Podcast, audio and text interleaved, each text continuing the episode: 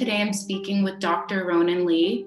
You're a former politician, uh, currently a visiting scholar at Queen Mary University of London's International State Crime Initiative, and author of Myanmar Rohingya Genocide Identity, History, and Hate Speech. Welcome, Dr. Lee.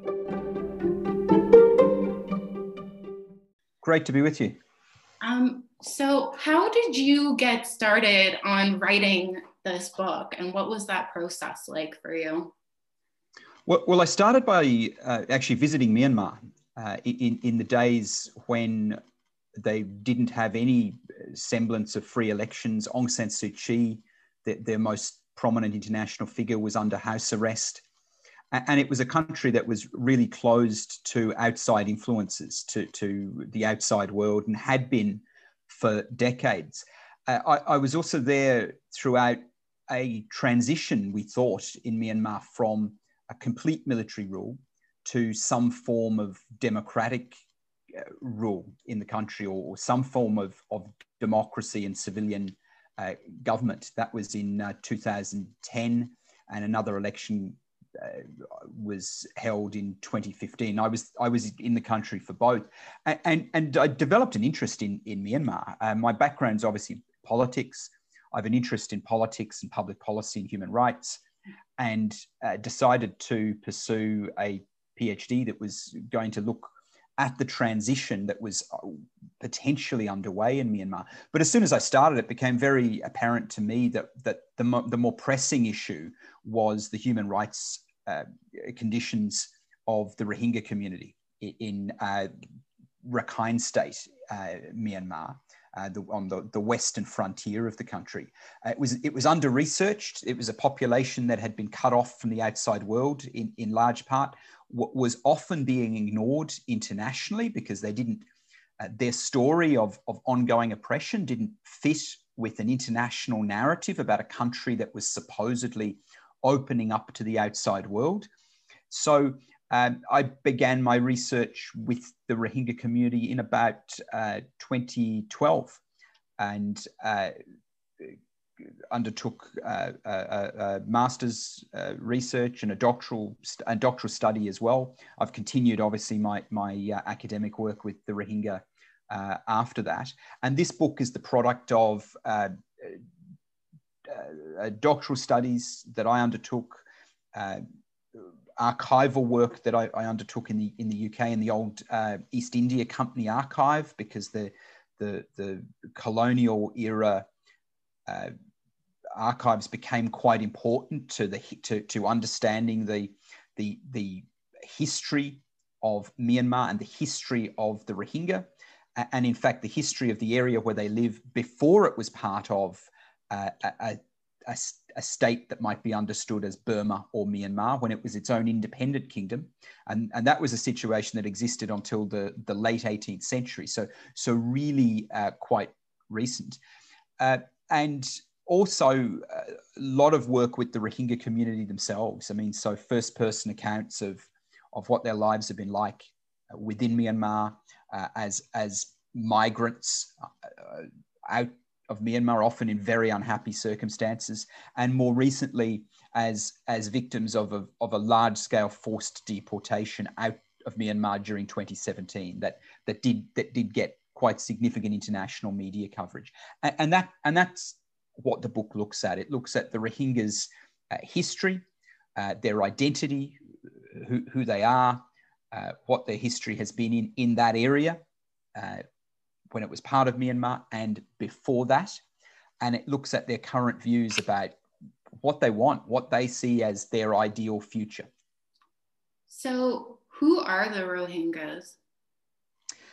Well, they're they're a primarily Muslim community who have found themselves living in a majority Buddhist country in Myanmar. I mean, still often known as Burma.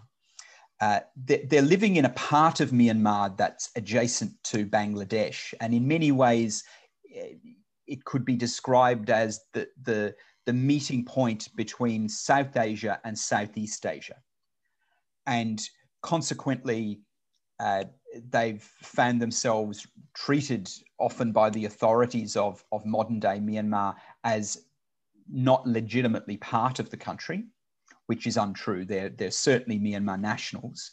Um, but they regard themselves, because it's their history, as, as very loyal to Myanmar and having been part of the Rakhine state area for, I mean, they say time immemorial. I mean, as, as far back as you can go, there have been Rohingya living uh, in Rakhine state, Myanmar. Now, before uh, modern Myanmar was a country and before uh, the, the British colonizers were in what was then Burma, uh, there was an independent kingdom in that area uh, no, known to outsiders as Arakan. And Arakan was a uh, trading a trading kingdom. Um, kingdom. I mean, at times Arakan had a population uh, during during the 15th, 14th, the 15th century. Arakan would have, at 16th century, Arakan would have had a population in its in its capital that was similar in size to cities like London or Naples or Paris. I mean, this was a this was a trading kingdom that had strong trade links through the Bay of Bengal and beyond. It was multi-ethnic and multi-religious. So there were there were Buddhists there, there were Muslims there. Uh, at times, the kingdom minted coins with the kalima, the, the Islamic Declaration of Faith. Uh, Persian was the, was the administrative language, and Persian continued to be the administrative language of Arakan right up until the kingdom was invaded by the Burma Empire in 1784. I mean, that's relatively recent. Uh, at the time of that invasion, uh, Arakan had shrunk to approximate the size of the modern state of Rakhine, Rakhine state, which is within Myanmar today. But, but in the years, in the centuries prior to that, it had, it had been much larger and it, it had included territory that today is part of modern Bangladesh.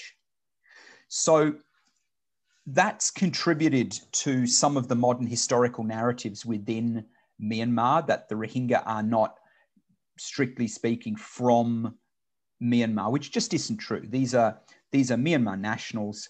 Their uh, ancestral lands are in the Rakhine State area, and they've been unfairly denied in recent years, unfairly denied uh, recognition of their citizenship, and with that has come uh, shocking abuses of, of Rohingya human rights. It's worth noting that when Burma, as it then was, became independent in 1948, there was a civilian era, so civilian government in the country, and that lasted until a coup in 1962.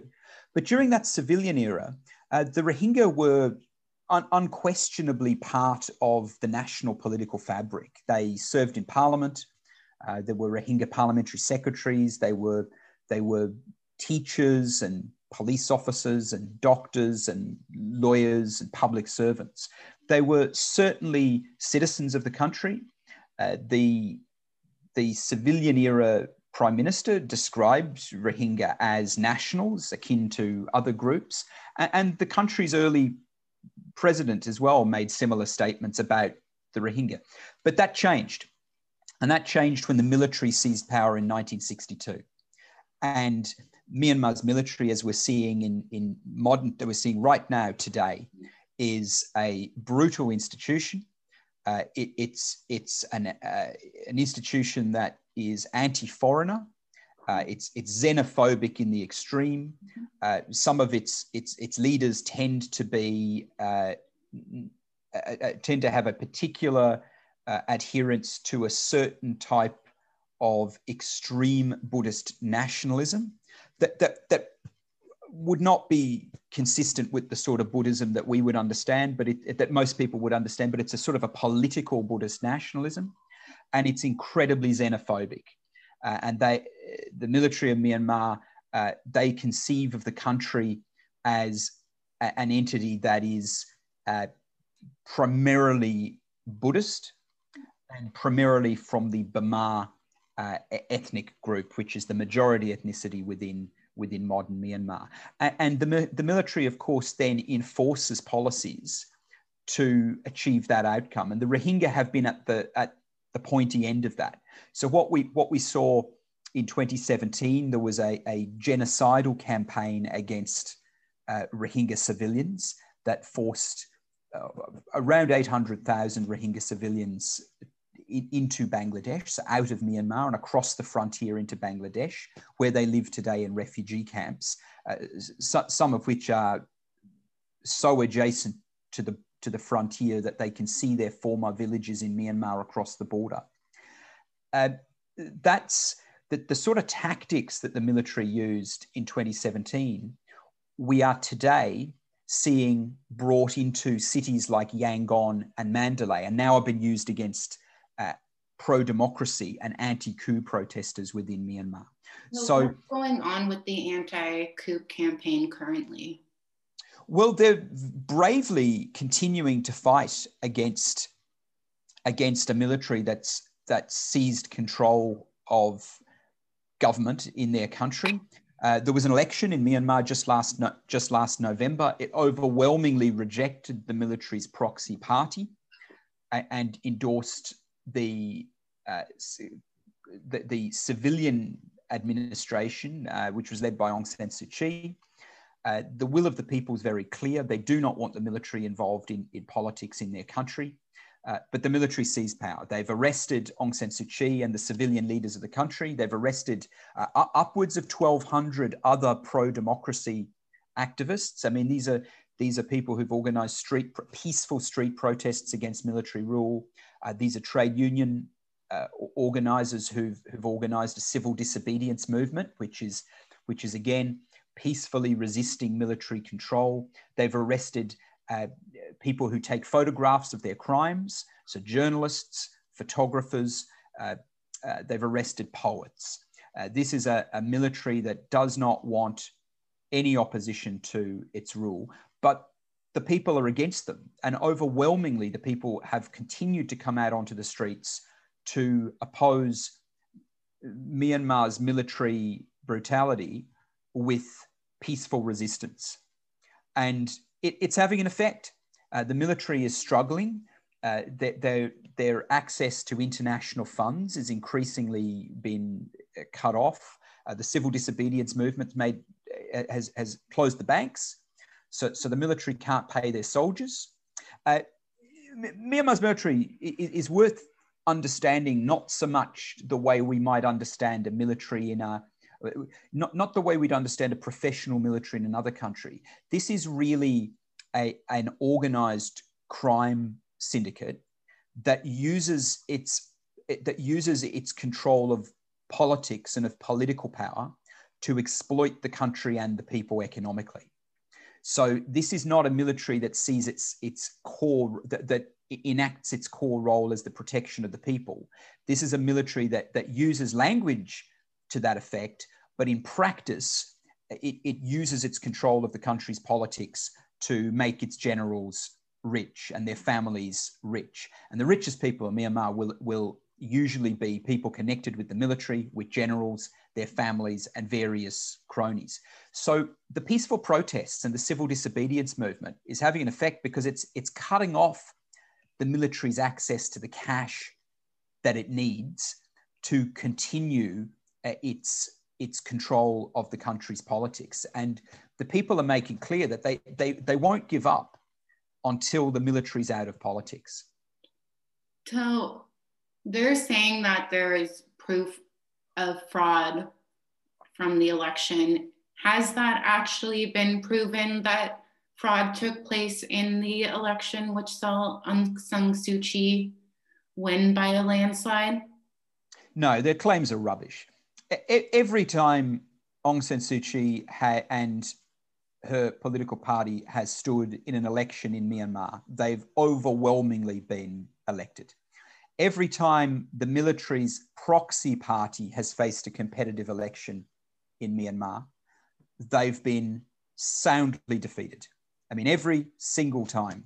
Uh, the military's proxy party last October achieved less than 8% of the seats it, it, it's very clear that if there's free and fair elections in Myanmar, the military's proxy parties will be rejected by the people.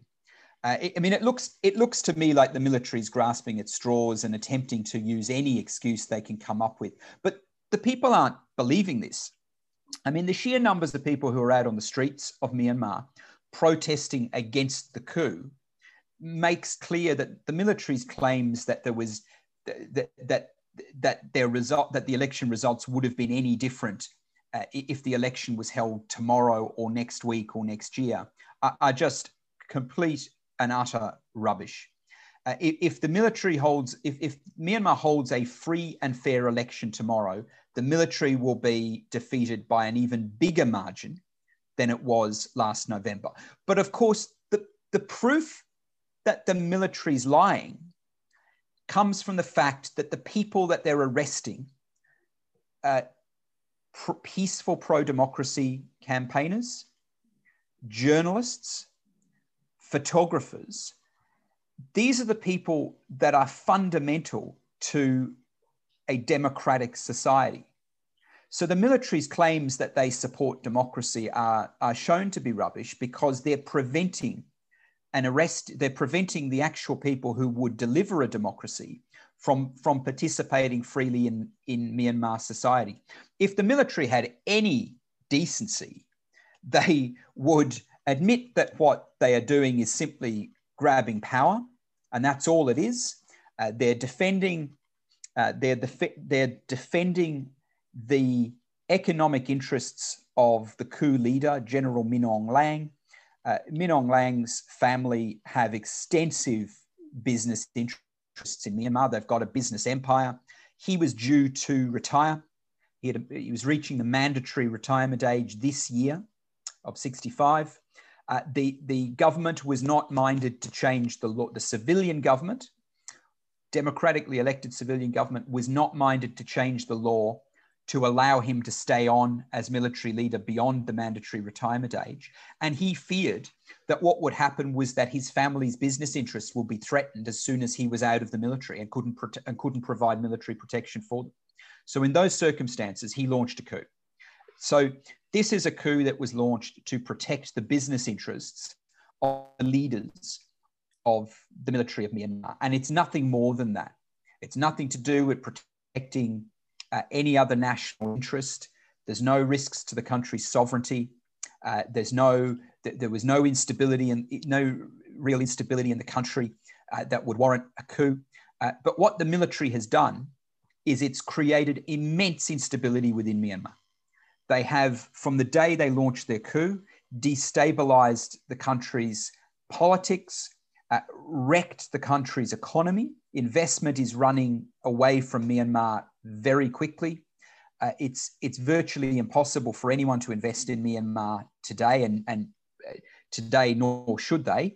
Uh, military businesses are now finding that uh, that that uh, internationally people aren't prepared to do business with them, which is a which is a good thing. Uh, but the country is not functioning because the public service has shut down and the banks have shut down. And this is because the military launched a coup. So, do we know what's happening with Aung San Suu Kyi right now, where she is, how she's doing? Has there been any updates? Well, she's she's under house arrest. She's been arrested. Uh, she's been charged uh, by the military with, uh, quite frankly, ludicrous charges. I mean, the first the first charge that was leveled against her, I believe, was was about the illegal importation of walkie-talkies. I mean, this is this is ludicrous. Uh, the, the, military then had a problem when it was it was starting to to come out that the walkie-talkies had in fact been provided to her security team, uh, had likely been provided to her security team by the military themselves, and and then they've and since then they've accused her of of um, uh, election campaigning in breach of, of COVID 19 restrictions during last November's election. I mean, these are ludicrous charges uh, and they're politically motivated uh, and they're designed purely to keep Aung San Suu Kyi uh, out of Myanmar politics because the, general, the generals fear that if she's active in politics, they'll be beaten again. She'll become, uh, she'll become an obvious uh, rallying point for uh, the anti coup movement within Myanmar. Uh, her lawyer has not had access to her since she's been since she's been charged. Uh, she doesn't. The, the lawyer hasn't. There's been some new charges leveled. I understand just last week, and her lawyer has not been told what they are. I mean, this is this is a, a military that is acting uh, uh, contrary to not just international law but domestic law. Uh, they've seized power from a legitimately elected uh, civilian administration. Uh, and they're today, as we speak, right now, murdering people, peaceful protesters on the streets of Myanmar's towns and cities. And the, the, the, there's video footage that, that emerges every day of, of Myanmar soldiers uh, targeting peaceful protesters. Uh, they're using snipers to shoot peaceful protests. I mean, these are not tactics designed to disperse crowds, these are tactics designed to murder people. Uh, the military have targeted uh, quite, quite actively targeted medical personnel. Uh, there, there's some, some shocking footage been circulated uh, online of soldiers uh, dragging ambulance workers out of out of their ambulance and, and, and brutally beating them before trashing their ambulance been examples of soldiers firing upon uh, first responders who've come who've come to assist people that are that, that are in need of medical care. Soldiers have have fired live rounds uh, into hospitals. Uh, this this is a this is a military that should not be anywhere near political power, and and, frankly needs to be prosecuted by by a competent international body, probably probably at the International Criminal Court. So, why are we not seeing the international community with boots on the ground in Myanmar right now? Sorry, the, the, the line just uh, crackled somewhat there. Okay. Why aren't we seeing the international community send in military personnel and boots on the ground to address what's going on in the country right now?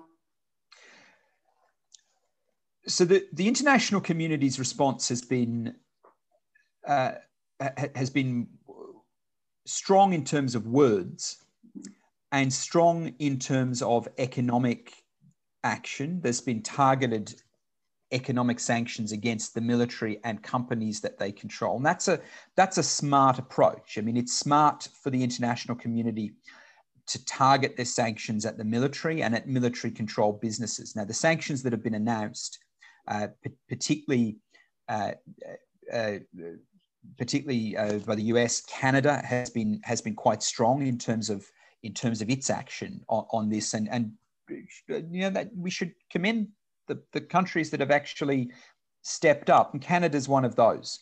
Uh, the EU has been slow to respond. Uh, ASEAN has been, as an institution, has been has been uh, weak uh, the UN Security Council has been strong on words, but soft on, very soft on, on actions. I mean, there's been no actions from the UN Security Council.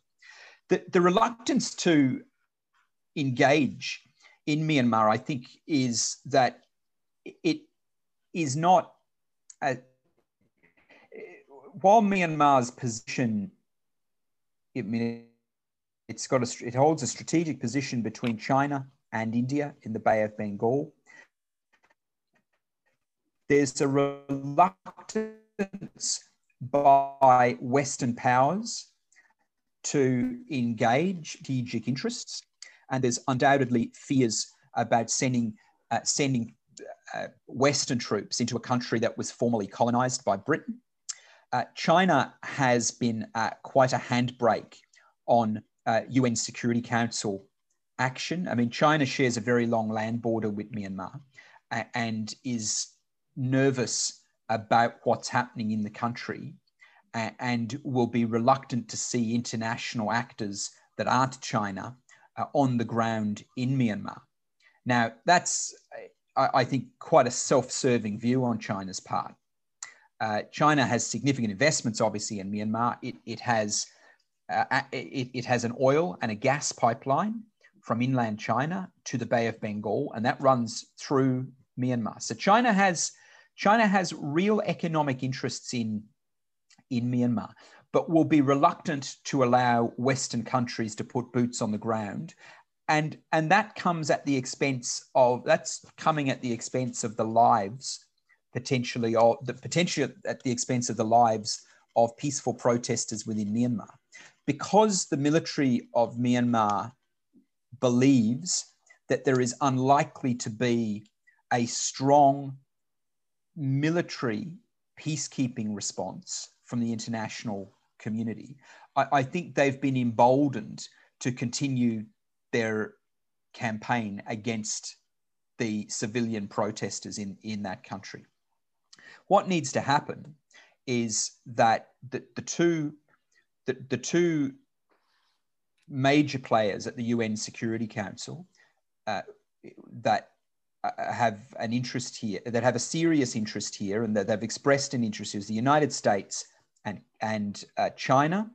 Uh, the United States and China need to engage on this issue, not not as a geopolitical opportunity for one to score points against the other, but with the interests of the Myanmar people prioritized. And I think that that that that has the potential to do two things. It has the potential to deliver an outcome for Myanmar's people that that lives up that that delivers on their democratic aspirations but at the same time it has the it, it presents the opportunity for china and the us to meaningfully engage in in a in a positive and productive way and in a way that doesn't involve both sides uh, both sides uh, positioning themselves and and and uh, seeking to gain advantage over one or the other.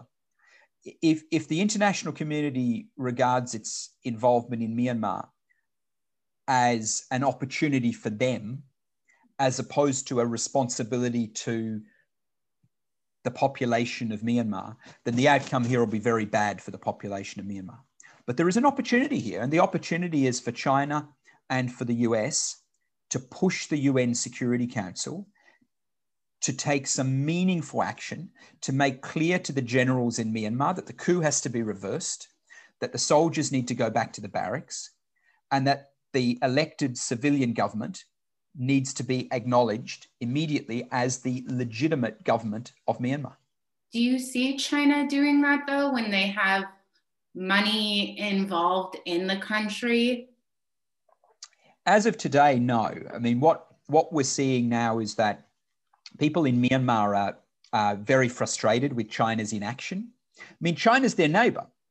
China is, and, and not, not, not a, China is not just a close neighbor; it's the closest neighbor. I mean, they share a they share a a a, uh, a, a, a board. Myanmar and China shares a border that's that's around two thousand kilometers long.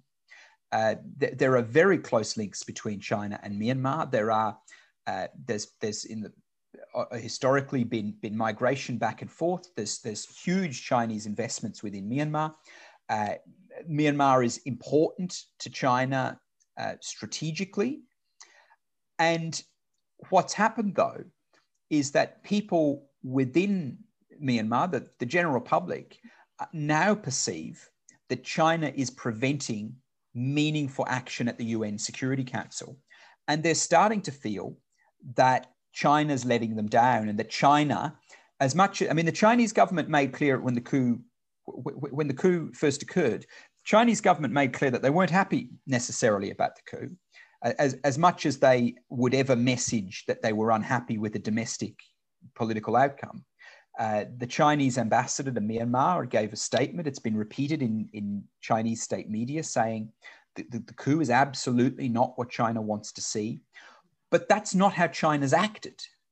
And, and what's happening is that people in Myanmar are now believing that China's the problem and that China is, by acting as a handbrake on meaningful action at the Security Council, that China is backing the military within Myanmar.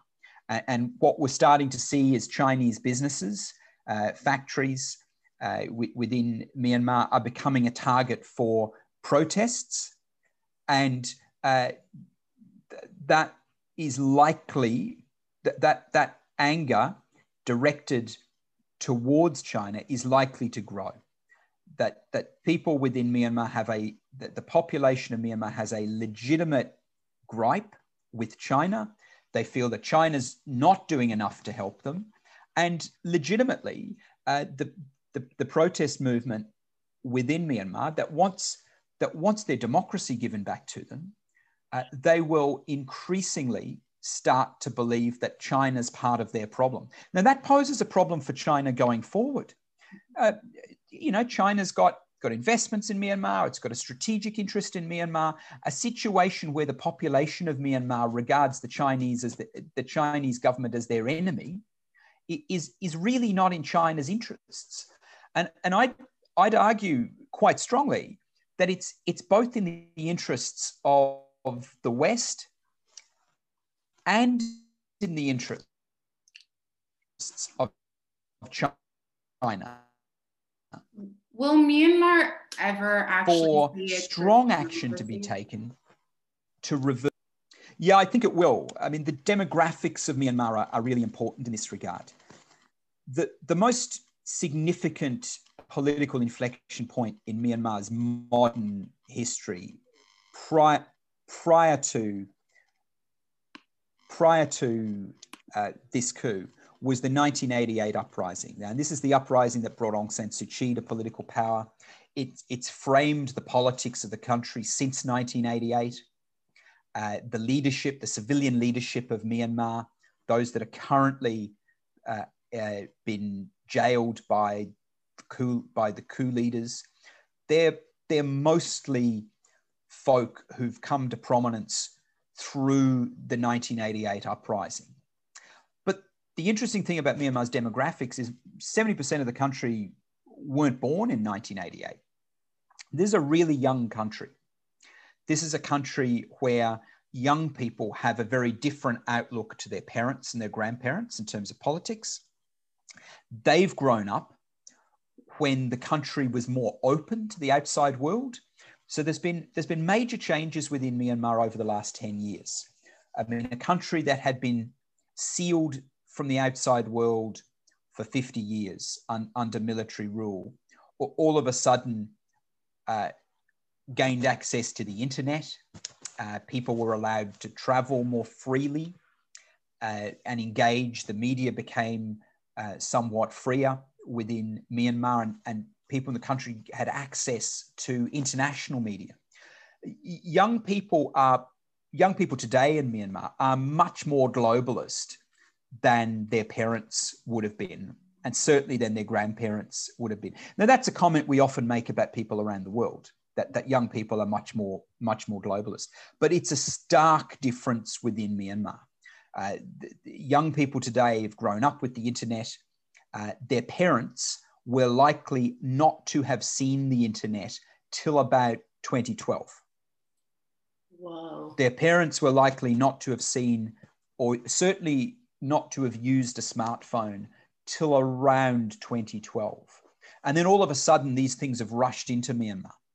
Uh, the genie's out of the bottle in, in regards young people and their perspectives about what they're prepared to tolerate from their government and what their expectations are about their future are very different to that of their parents. They've also learned how to campaign and how to protest from other political movements uh, in, in Asia and around the world. That there's strong links between Myanmar's protest movement and the, the Milk Tea Alliance, which is a, a, a pro democracy anti-authoritarian movement uh, in, in Southeast and East Asia.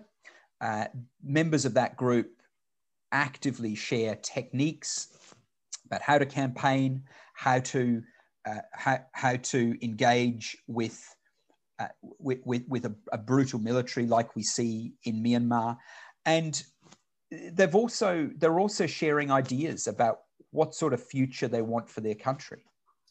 And I, I think as a result, at, some point, the, the, the, the demographic impetus w- will, will be overwhelming. And it won't be possible for the military of Myanmar to continue putting down uprisings against their rule because simply the numbers of people in the country who are against it and, and their capacity to campaign against them uh, will, will overwhelm them. So I, I'm optimistic about Myanmar's future. My hope, my hope is that this coup represents the last, the last gasp of Myanmar's domination by its military. And, that, and, and I think that's the attitude of many of the protesters that we're seeing on the streets of, of Myanmar, that this is that, that the military has now crossed a line and, and they've gone too far and that now what needs to be done is that they need to be removed from politics permanently. And the sorts of compromises that their parents' generation, and that includes Aung San Suu Kyi's uh, polit- uh, uh, political grouping, the sorts of compromises that they were prepared to make with the military for the sake of a, of, of a quasi democracy.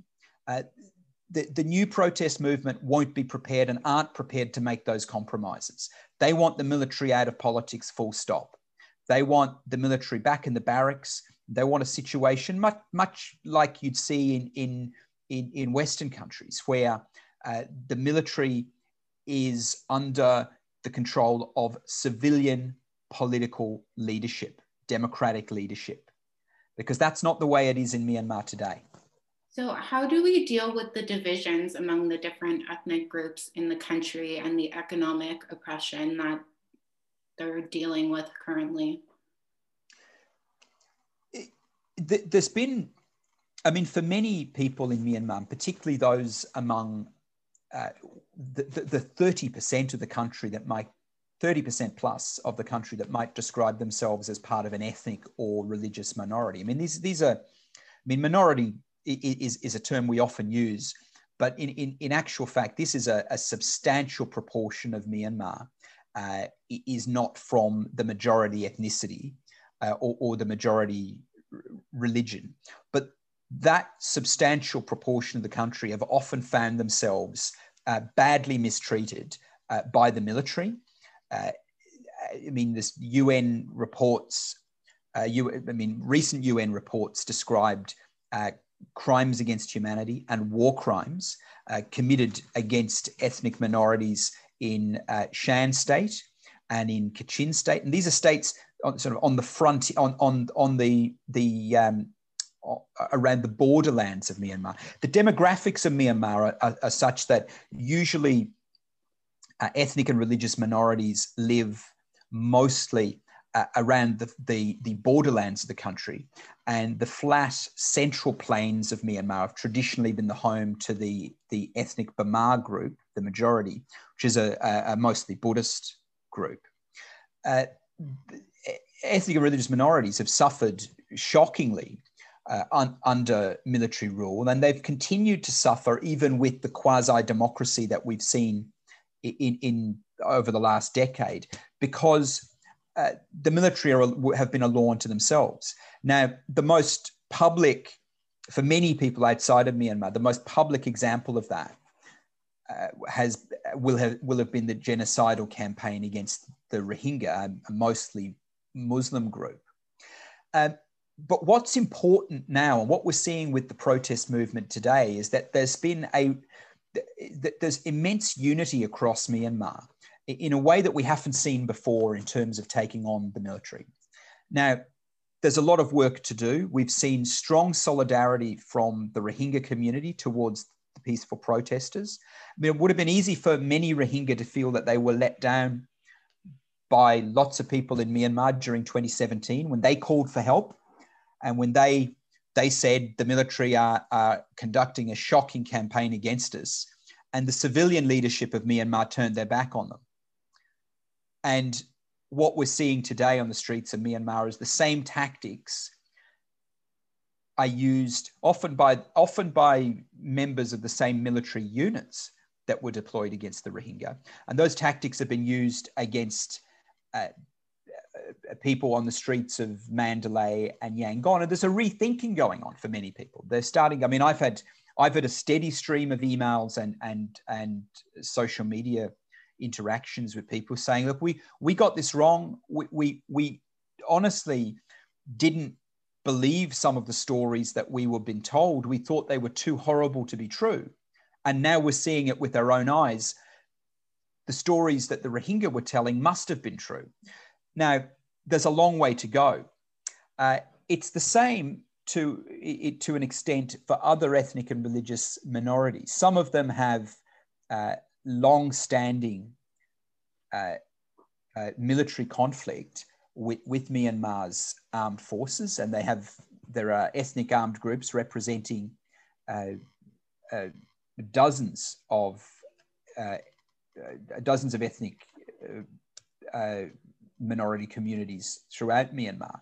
But they've often found that their desires for political influence, they want a federal, they want to change the constitution to, to, to have a federal state that, that, gives, that gives more uh, localized political control and recognition of, of their own cultures and languages. They've often found that those requests have, have fallen on deaf ears among the majority within Myanmar. And they felt let down, much as the Rohingya have felt let down. They felt let down by the civilian leadership of Myanmar. But that's changing now. And just, just the last two days, we've seen that, rep, that a, the representative of the, uh, the elected government uh, uh, that, that, that I mean, it's all, it's not, it's not a government in exile. It's actually a, a, government that's within Myanmar, but it's the representatives of the, the elected government that have been arrested by the coup leaders. They have reached out to ethnic and religious minority communities, and they're starting to use the language that, that those communities have wanted to hear for a long time around federalism and around rights. And that's important for maintaining unity uh, in, in the anti-coup campaign. Something the military's always done quite well has been uh, put in place uh, divide and rule tactics, where they, they pick off particular groups at particular times and undermine the anti uh, and undermine those that would would that, that want to deliver a Myanmar where the military doesn't have political influence. And what we're seeing now is that the sorts of groups that in the past might have been ready targets for being picked off are actually staying together and they're, they're, they're, they're hanging with each other and they're staying loyal to each other and saying, because their view is that this is the chance to get rid of the common enemy, which is Myanmar's military. And once they're gone, there will be an expectation that Myanmar will, will deliver a much, much more mature democracy, uh, one that uh, lives up to the aspirations of ethnic and religious minorities for, for uh, around federalism, respect for their human rights, respect for their, their language and culture.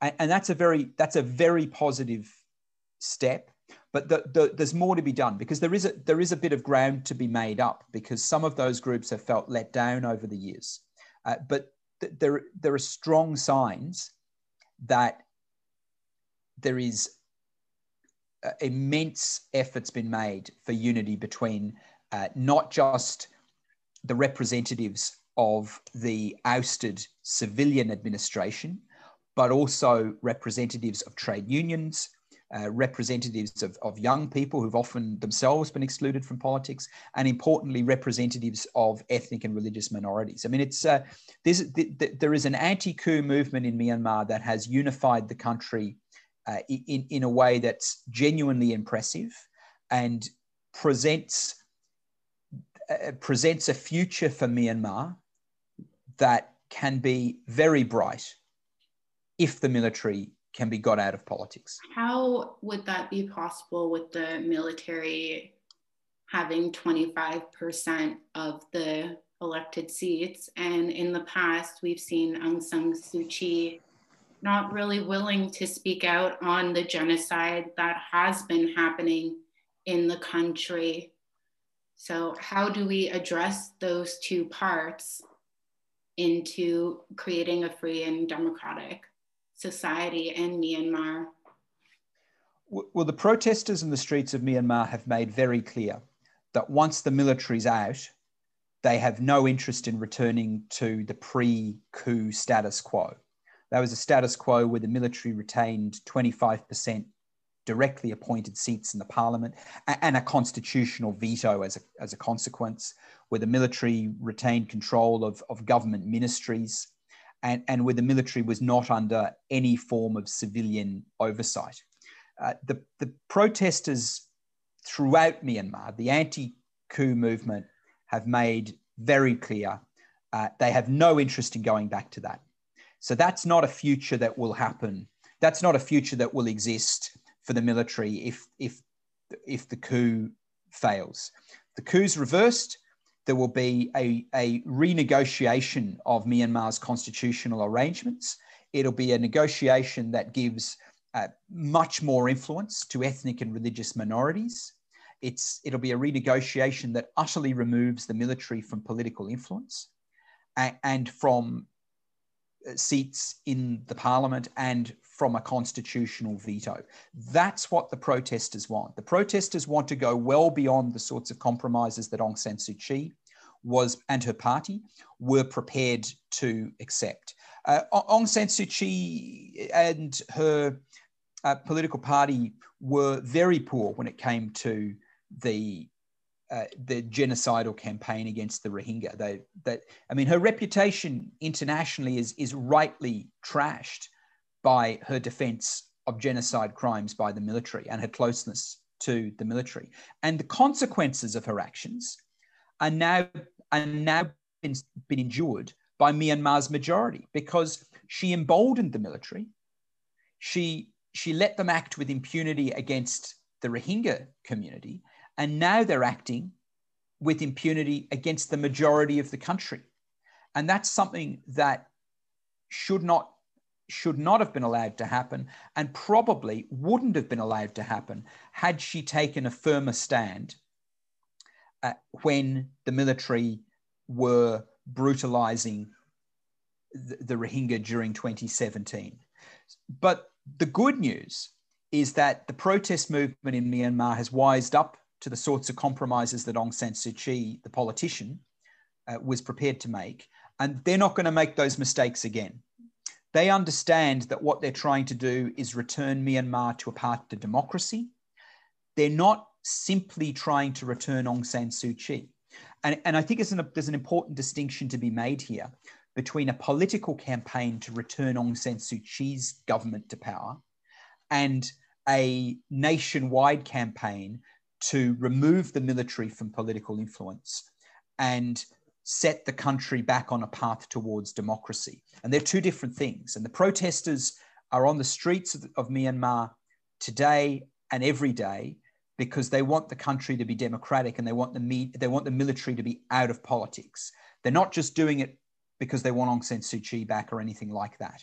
So I think I think if the military can be got out of politics and the coup can be defeated, the constitutional future can be much brighter, uh, not just for, for groups like the Rohingya, but also for Myanmar's ethnic, other ethnic and religious minorities. So, with everything going on in Myanmar right now, what does this mean for the Rohingya community? Uh, the military in power in Myanmar is really bad news for the Rohingya.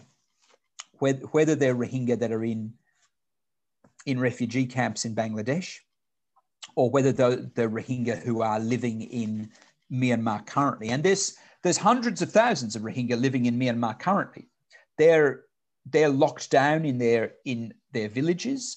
Uh, 140,000 are, are trapped in a concentration camp within Myanmar today. They've been there since 2012.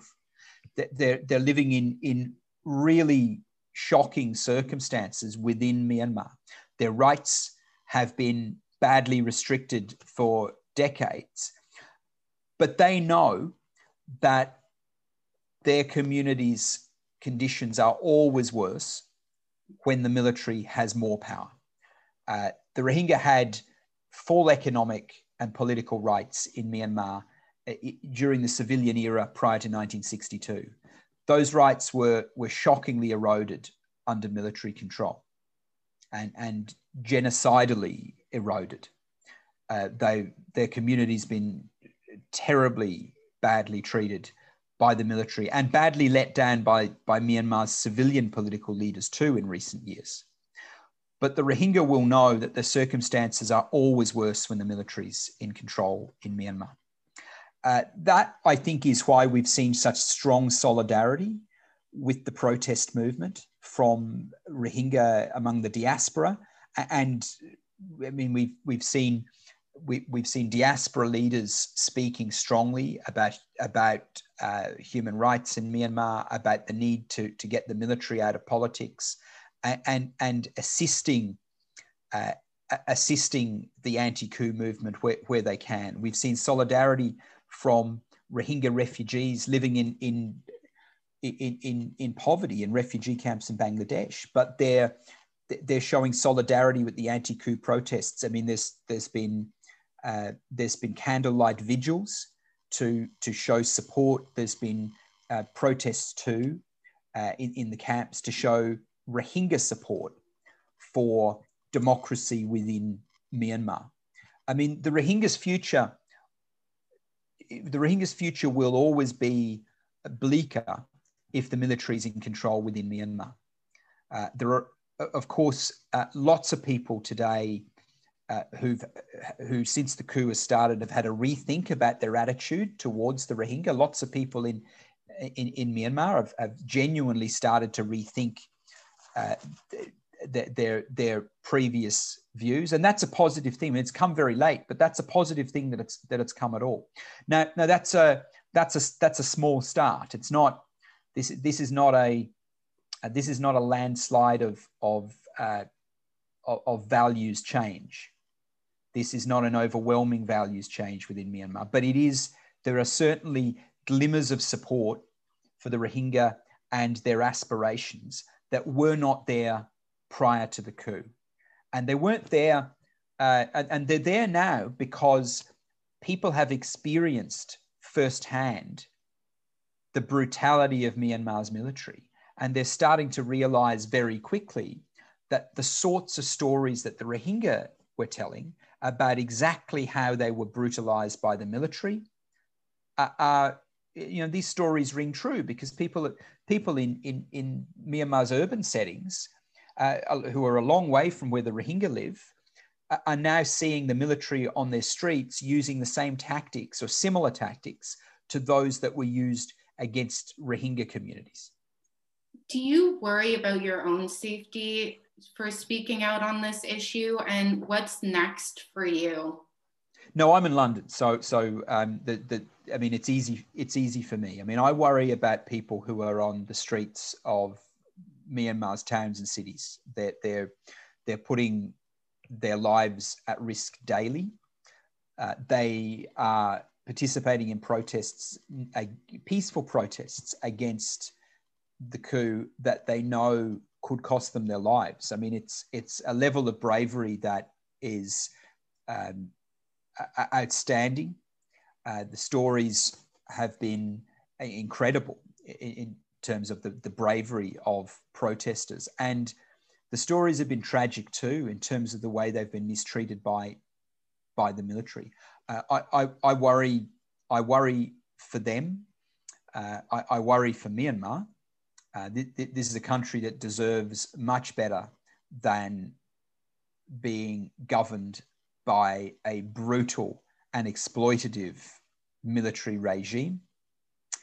Um, and, and I hope I hope that the protests succeed and that they can get the military out of politics for once and for all, and that they can get their country back and deliver and deliver a Myanmar that has a more mature democracy and and one that delivers on delivers on the aspir- for the for the, the delivers for the aspirations of everyone in Myanmar that doesn't exclude people.